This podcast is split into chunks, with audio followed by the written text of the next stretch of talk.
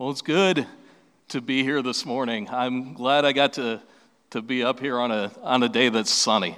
Uh, so we all come in uh, with good moods and uh, low expectations. And so we're, uh, it's good to be here. I, have I've been told by several people that uh, their goal this Sunday was uh, for me to get us out of here in time to beat the Lutherans to Cracker Barrel.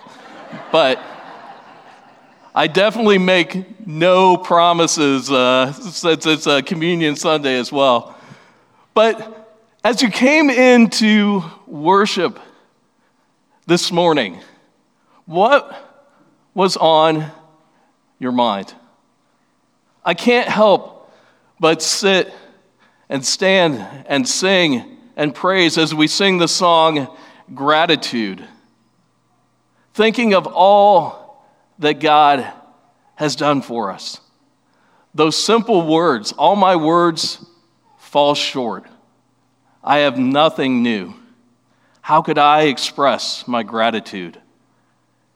There was a worship song in uh, probably late 90s, early 2000s when I was going through uh, Christian college that said uh, the refrain over and over again was, So I'll let my words be few. Jesus, I am so in awe of you. When you came to worship this morning, were you thinking of how great and awesome and holy our God is? Did you come in awe of who He is and think about the opportunity to meet Him in this place this morning? As he promises us that he will do where two or more are gathered. He is there with us. And surely God is here meeting with us in this place this morning. I mean, think about that for a minute. The God of the universe, the God who created the earth, the sun that we so appreciate after January the stars, the sky, the trees, the animals, everything around us. The God who commanded Noah to build an ark and saved his people through it. The God who led Moses and the Israelites out of captivity in Egypt as a pillar of cloud by day and as a pillar of fire at night the God who stepped down from his throne in heaven took on human flesh to bear our sin and be our Savior.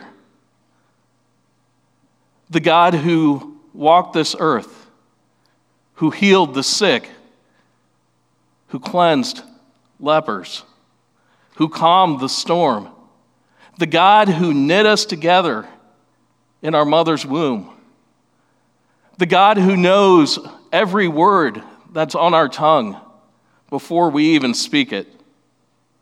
The God who knows everything we have ever done and still chooses to love us in spite of the mess that we made.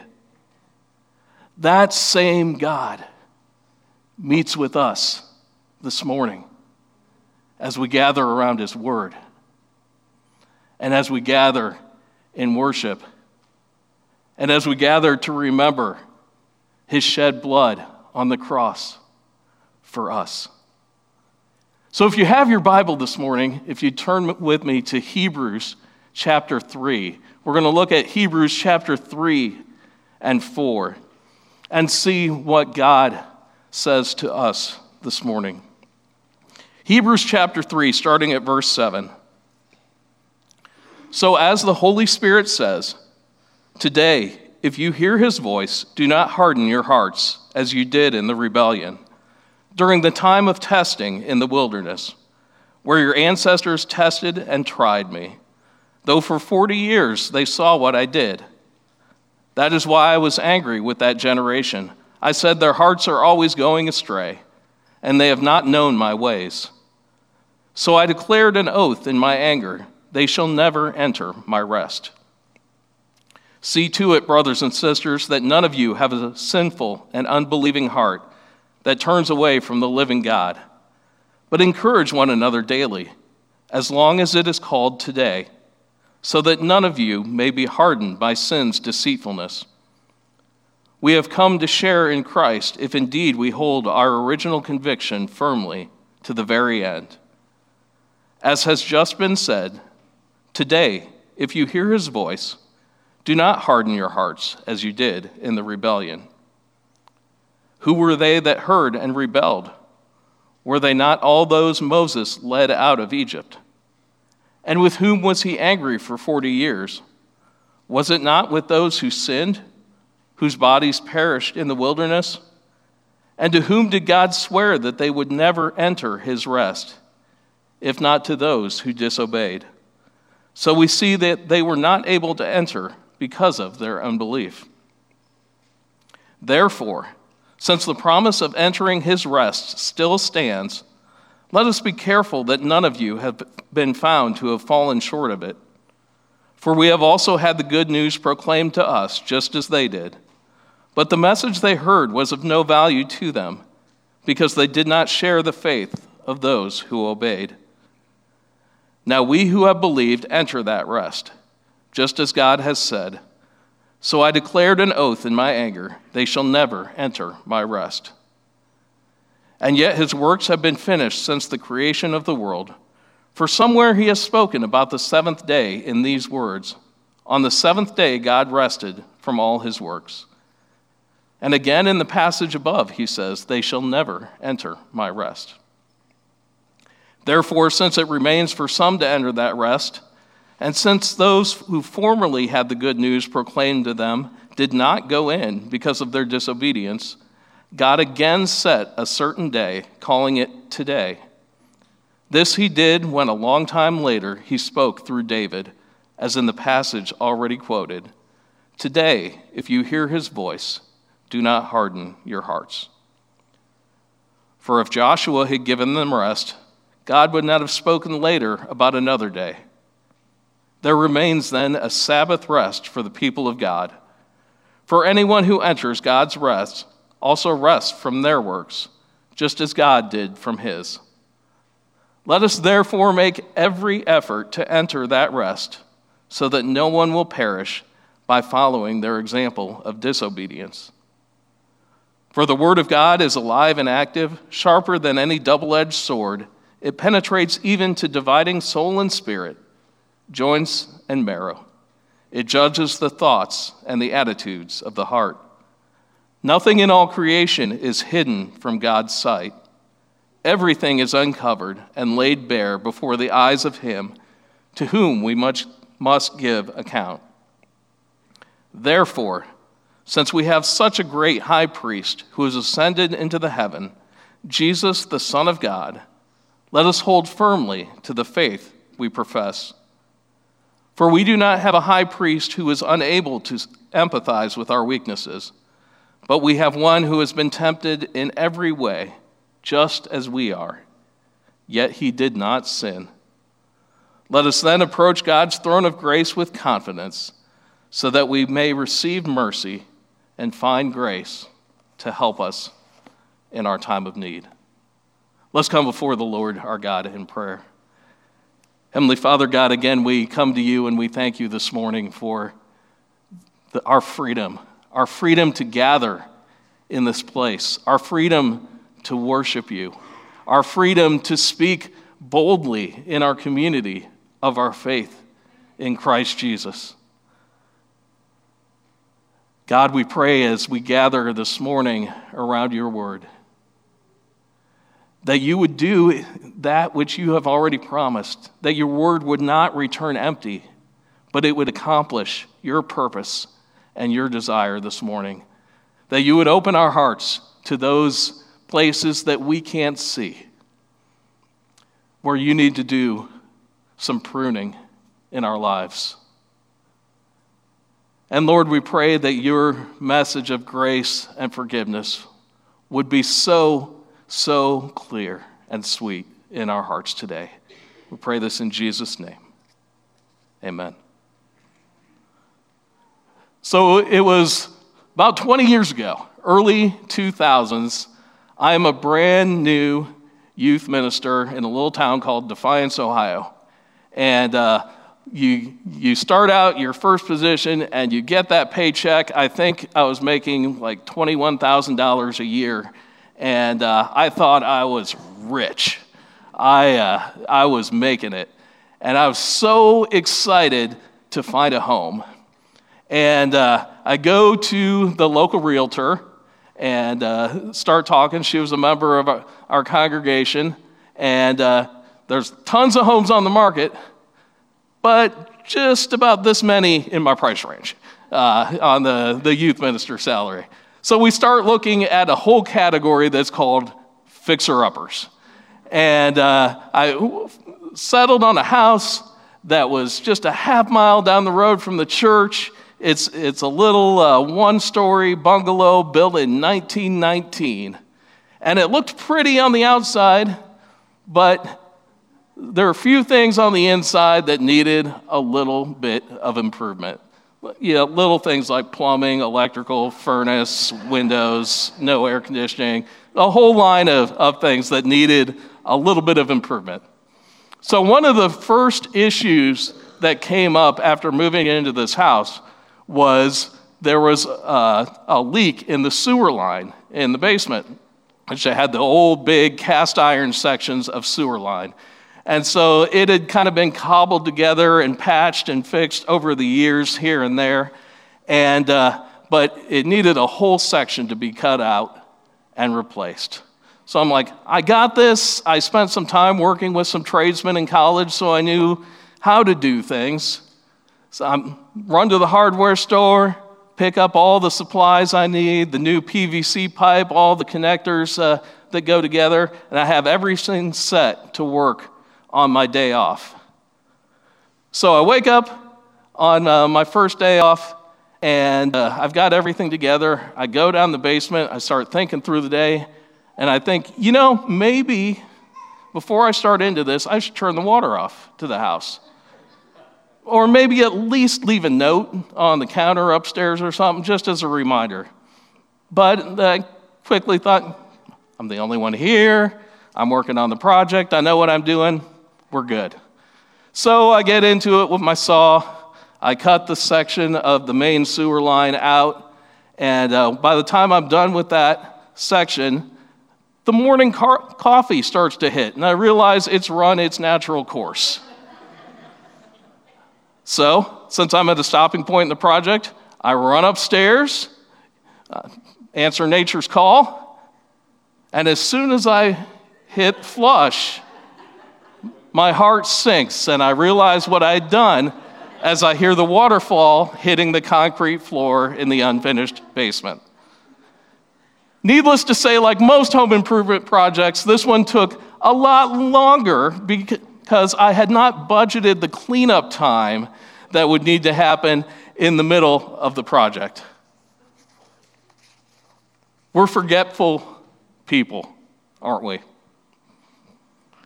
How many times did I think, I need to make myself a note?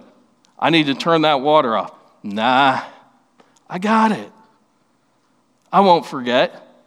I mean, I should know better because probably like many of us in here, I do the morning search for my keys, my wallet, my cell phone, all these things that get scattered around. Where did I put my shoes? We do that panic in the morning. Or every time the power goes off, within five minutes, I walk into another room and flip the light switch on, fully expecting for the light to come on in that room. It takes us very, very little time to forget key elements of our day. We're in good company. The nation of Israel was exactly the same way. This passage in Hebrews, uh, we read uh, multiple quotations, and there's a lot of repetition in that throughout chapters three and four. And that's quoting back to Psalm chapter 95. Um, Psalm 95 is really a retelling of the story of the Israelites as they wander, especially Numbers 13 and 14. uh, where they first come to the promised land. They've just been out of Egypt for about a year and a half or so at that point, and they're getting ready to send spies into uh, the promised land to see what they're dealing with. But if you've done any Old Testament study of the Exodus, you know it's a story of they're so pumped, God's leading them out of captivity in Egypt. Get out, we don't have any water. What, what are we going to do? We don't have any food. What are we going to do? Moses has been up on the mountain too long. We're going to build ourselves an idol. There's a, a story and a repetition over and over again of God's people forgetting about his prom- promises and his providence and panicking and looking back to themselves. So if you flip back to Hebrews chapter 7, or chapter 3, starting at verse 7, it says, So as the Holy Spirit says, Today, if you hear his voice, do not harden your hearts as you did in the rebellion during the time of testing in the wilderness, where your ancestors tri- tested and tried me, though for 40 years they saw what I did. That is why I was angry with that generation. I said, Their hearts are always going astray, and they have not known my ways. So I declared an oath in my anger they will never enter my rest. First thing I want to note from this is the beginning of verse 7. Before quoting the Psalms, the writer of Hebrews says, So as the Holy Spirit says. And I think this is a key reminder as we begin this passage. He's not just quoting a Psalm of David, he's quoting the very words that the Holy Spirit had given to David to write down years before. As Paul reminds us in 2 Timothy, all of Scripture is God breathed. This section that he's quoting from, from Psalm 95 is God breathed. The story that's being retold from Numbers 13 and 14 is God's very words to us through Moses. These are the very words of God for teaching rebuking, correcting, training in righteousness. So the writer goes on, and throughout Hebrews 3 and 4, the writer pleads with us not to harden our hearts as in the past. Now, this is specifically referring back to Numbers 13 and 14, where you see Israel harden their hearts in the wilderness. It's the second year after the Israelites have left Egypt.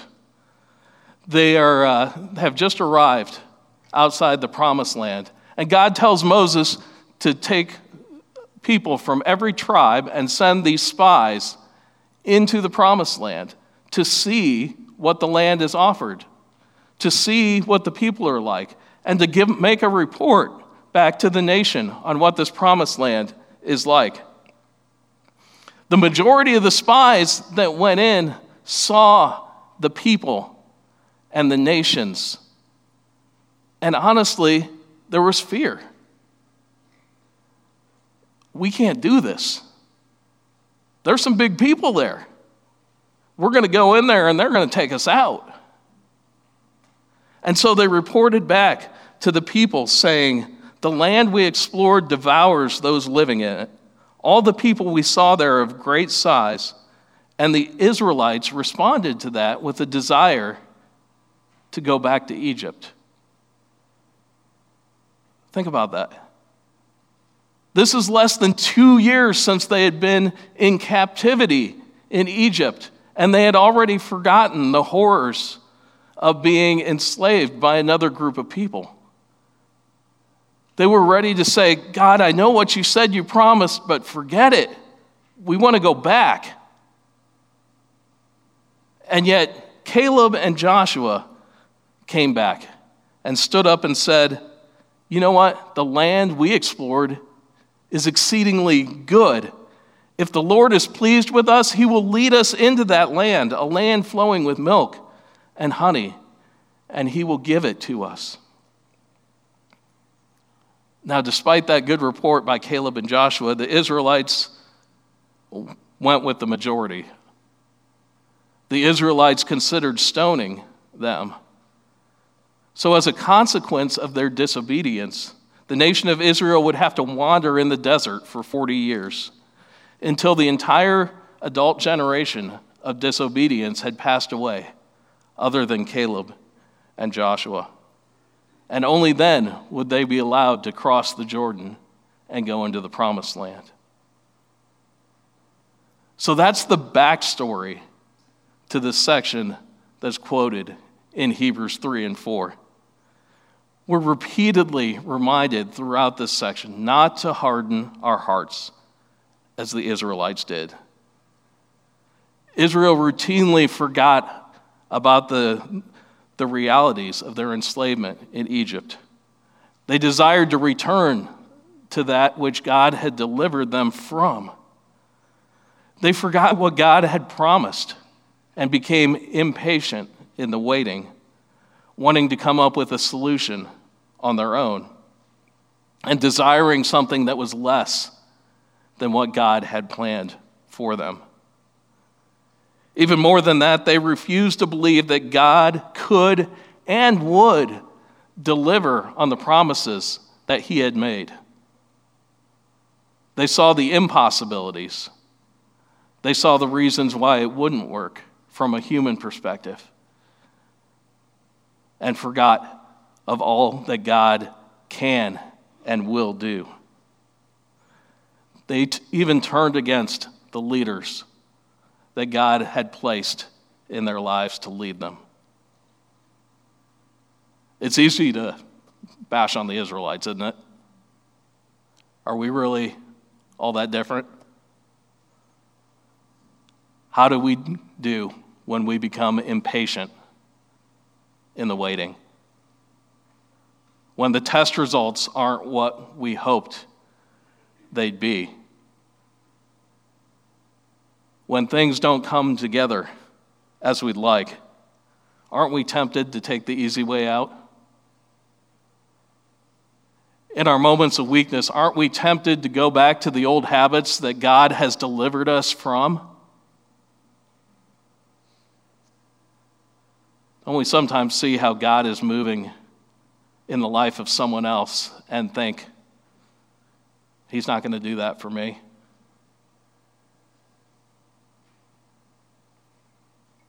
It's tempting in our times of waiting, in our times of weakness, to take our eyes off our Savior and turn them onto ourselves and turn them to all the reasons why this shouldn't work.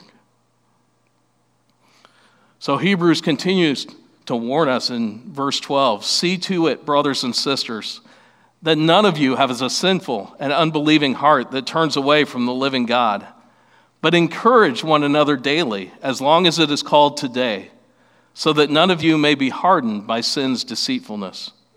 We have come to share in Christ if indeed we hold our original conviction firm to the very end.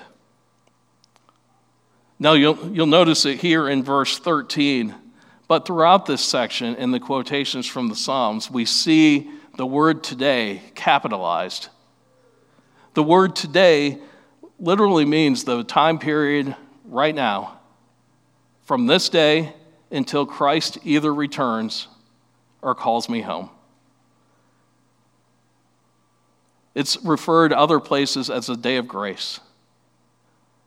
The day the time when I have an opportunity to respond to all that Christ has done for me.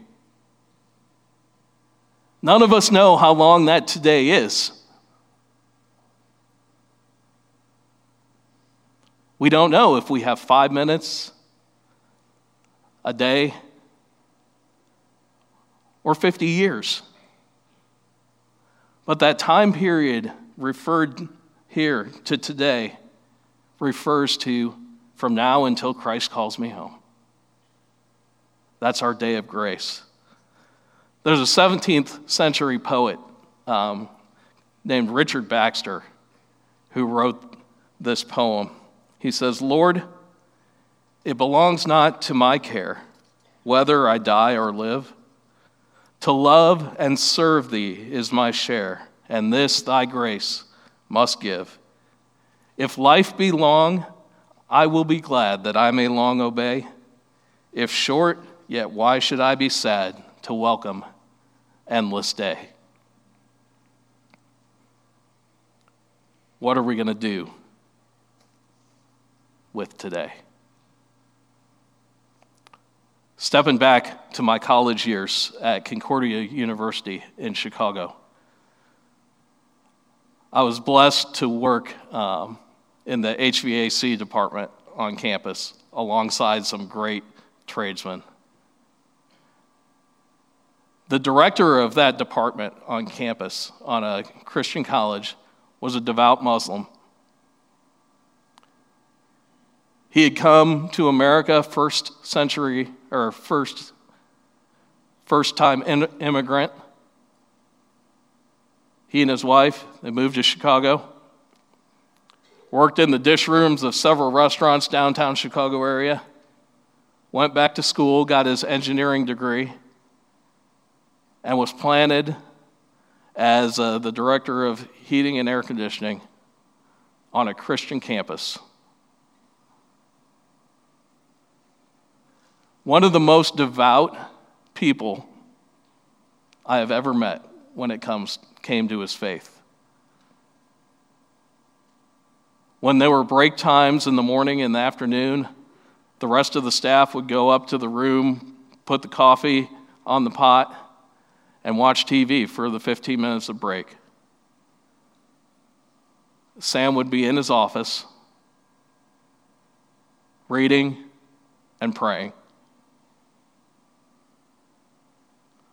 We had a lot of opportunity to talk as I worked alongside him because he didn't really interact with the professors on campus or the many of the students other than the one student worker they got every year.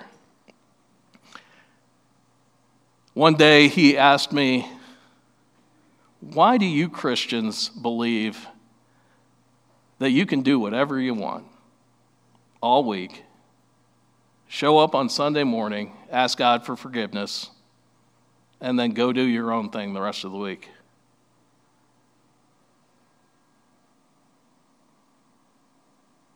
And I said, Sam, why do you ask that? And he told me the story about a student worker he'd had years before who loved to go out and live the party life. And Sam asked him, How, how can you do that as a person of faith? He goes, It's easy. All I got to do is show up at church on Sunday and be forgiven. I can do what I want. And that single example turned Sam completely off to the Christian faith.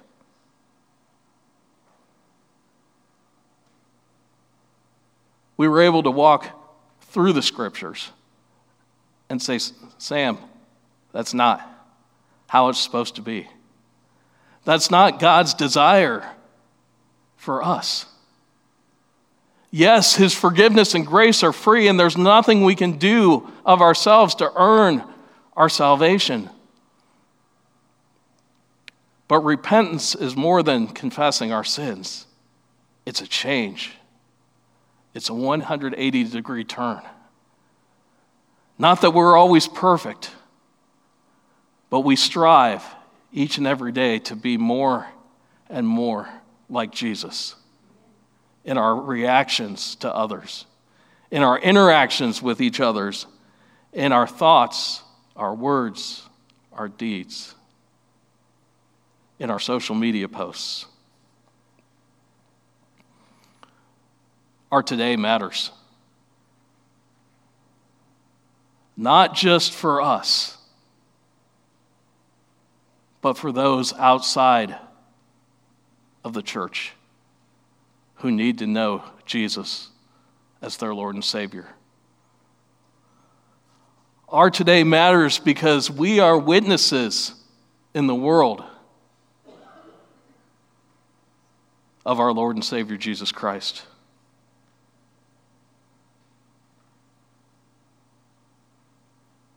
Think about that. The unchurched people in the Seymour community look at you and I to get an idea of whether they want to be involved with Christ. They look to us as representatives of Christ, as representatives of First Baptist Church. Their ideas and views of Jesus Christ are largely based on their interaction with believers. Jesus tells us in Matthew chapter 5 to let our light shine before others so they might see our good deeds and give praise to our Father in heaven. Paul encourages in his letter to the Colossians to be wise in the way you act towards outsiders. Make the most of every opportunity.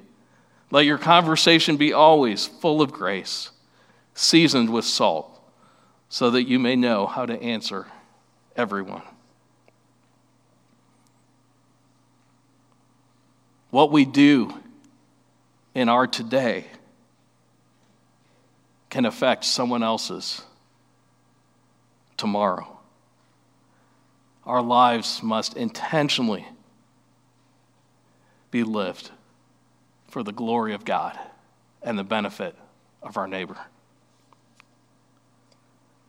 Take a moment and look back at Hebrews 3:13. says, "But encourage one another daily, as long as it is called today, so that none of you may be hardened by sin's deceitfulness." I don't want us to miss this this morning, but encourage one another daily as believers in Christ, we have a responsibility today not only to the world outside the church, but to our brothers and sisters in Christ, to our fellow believers in this place. That's why it's so important that we're connected to our church body. There's that movement right now I love Jesus, but not the church. And there's some validity in that because we as church people have not always been the best examples of Christ to our world and to our neighbors. But we need each other. God put us in a community for a reason. We need one another. We need other believers to speak works, words of correction in our lives when we go astray. We need other believers to speak words of grace in our lives when we feel like we're falling short or when we feel like there's no way that God could still possibly love us. Ecclesiastes chapter 4 reminds us of this. In verse 9, we read, Two are better than one because they have a good return for their labor. If either of them falls down, one can help the other up. But pity anyone who falls down, and has no one to help them up. Also, if two lie down together, they will keep warm. But how can one keep warm alone? Though one may be overpowered, two can defend themselves. A cord of three strands is not quickly broken. Picture in your mind for a minute the fighter in the arena, dressed in full armor, sword drawn, surrounded by a half dozen enemies in a circle. Poor guy doesn't have a chance, does he? He's surrounded. No matter which way he turns, no matter which way he wields that sword, there are fighters he can't see that are coming to attack from behind. Now picture two fighters in that same arena, full armor, swords drawn, standing back to back. Now, they have a 360 degree field of vision. The sneak attack of the enemy has been taken away. They can fight and they can win because they can see every attack that the enemy will make. We need one another.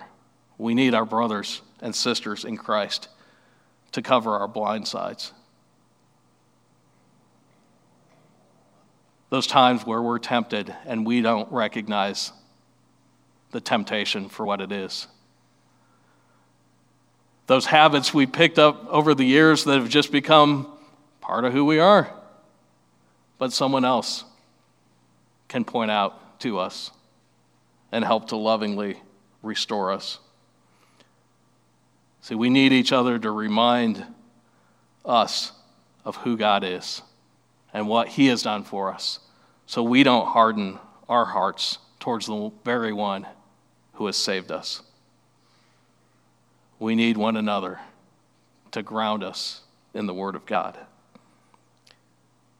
Hebrews 4 12 to 13 reminds us of this.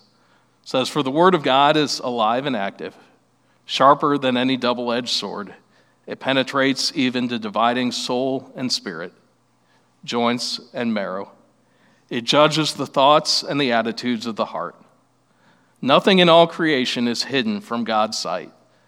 Everything is uncovered and laid bare before the eyes of Him to whom we must give account.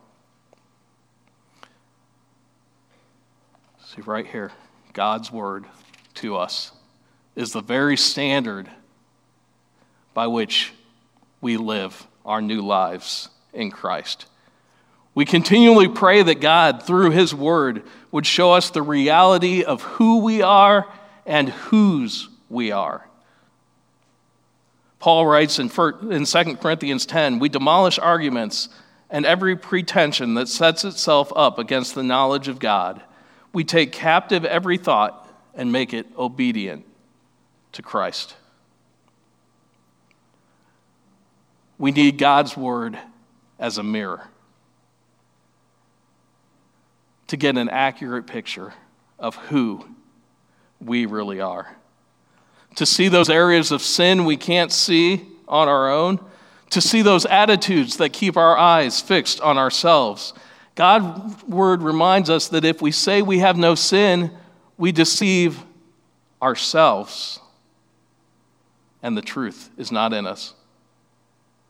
God's word reminds us to seek constantly to enter his rest, to live for eternity, not the temporary, to give up the futility of trying to save ourselves, and to rest in the saving grace of our Lord and Savior, Jesus Christ. See, we can't hide who we really are from God. As Hebrews reminds us, Everyone, everything is uncovered and laid bare before the eyes of Him to whom we must give account. We may be able to put on a good show. We may be able to fool those around us, even sometimes those closest to us. But when it comes down to it, all have sinned and fall short of the glory of God. But God demonstrates his own love for us in this while we were still sinners. Christ died for us. He offers us his love, his grace, and his forgiveness today. And he gives us the gift of today to respond to his gift. Verses 14 through 16 wrap up the chapter, reminding us again that God is for us. Says, Therefore, since we have such a great high priest who has ascended to the heaven, Jesus, the Son of God, let us hold firmly to the faith we profess. For we do not have a high priest who is unable to empathize with our weaknesses but we have one who has been tempted in every way, just as we are, yet he did not sin. Let us then approach God's throne of grace with confidence, so that we may receive mercy and find grace to help us in our time of need. You see, we're reminded here once again we don't have to deal with today's problems alone. We have a God who has walked in our shoes, who's experienced temptation, who's experienced human emotion, who's experienced friends that turn on you or let you down. Yet, in the midst of all the struggles of human life, Jesus never sinned. Rather, he took our sins upon himself on that cross. He took the punishment that you and I deserve and rose again on that first Easter Sunday in the perfect victory over sin and death and the devil. Because of Jesus, we no longer need the traditional Old Testament high priest. The separation between God and man has been removed. Think about this. We can approach the throne of grace of a holy God in confidence. In fact, He invites us to, to receive mercy and find grace to help us in our times of need. No matter what today may bring, we can know that we have direct access to the God of the universe, the God who loves us, the God who has saved us, and that He promises that no matter what happens this side of heaven, our eternity is secure in Him. We can hold on to that. We can take that to the bank. And by accepting God's free gift of salvation in Jesus, we know for certain that our tomorrow is secure in the finished work of Jesus Christ. So today's the day. If you haven't yet accepted Jesus Christ as your Lord and Savior, are you ready today to take that step? Are you ready to stop striving to earn the favor of God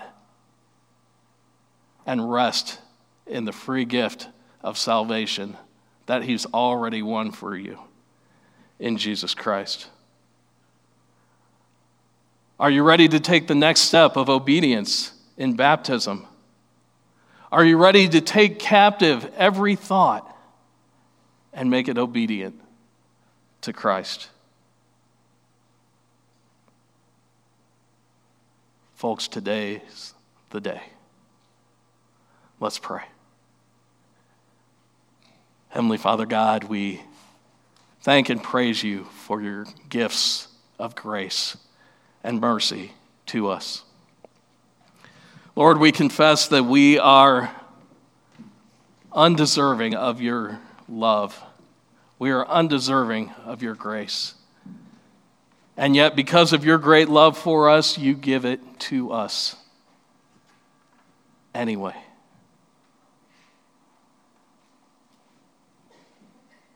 And because of Jesus,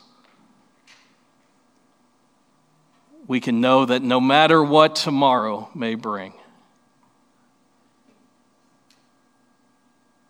that our tomorrow is secure in you. Lord, be with us today.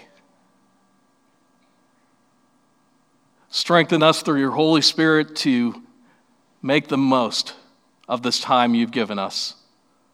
Lord, you and you alone know how much time we have.